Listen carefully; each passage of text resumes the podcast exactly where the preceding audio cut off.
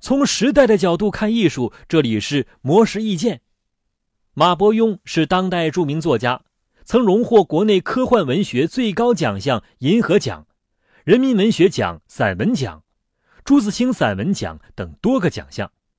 他的作品《古董局中局》《三国机密》《长安十二时辰》都被翻拍成影视剧，并广受关注。最近，马伯庸在参加某个文创大会上，就分享了自己获得写作创意的经验。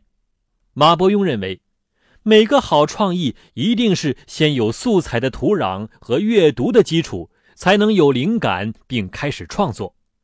而在这其中，又有很多素材是很枯燥的，需要通过有效的方法阅读资料，才能推动创意的产生。马伯庸说。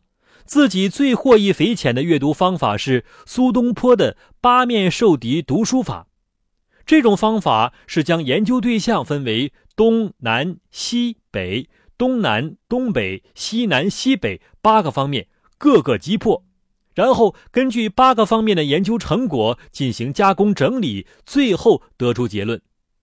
比如，苏东坡在读《汉书》时，就是第一遍只读政治，第二遍读人物。第三遍读官制兵法等，从而实现厚积而薄发，博观而约取。马伯庸表示，当我们需要阅读的知识非常多的时候，可以在读书前设置一个任务，带着明确的方向去多读几遍，这样读下来的结果就和浅尝辄止的读不一样。总之，马伯庸认为。写作中的好创意一定不是憋出来的，而是通过反复看资料，带着问题阅读，从中慢慢积累出来。以上内容由模式意见整理，希望对你有所启发。模式意见每晚九点准时更新。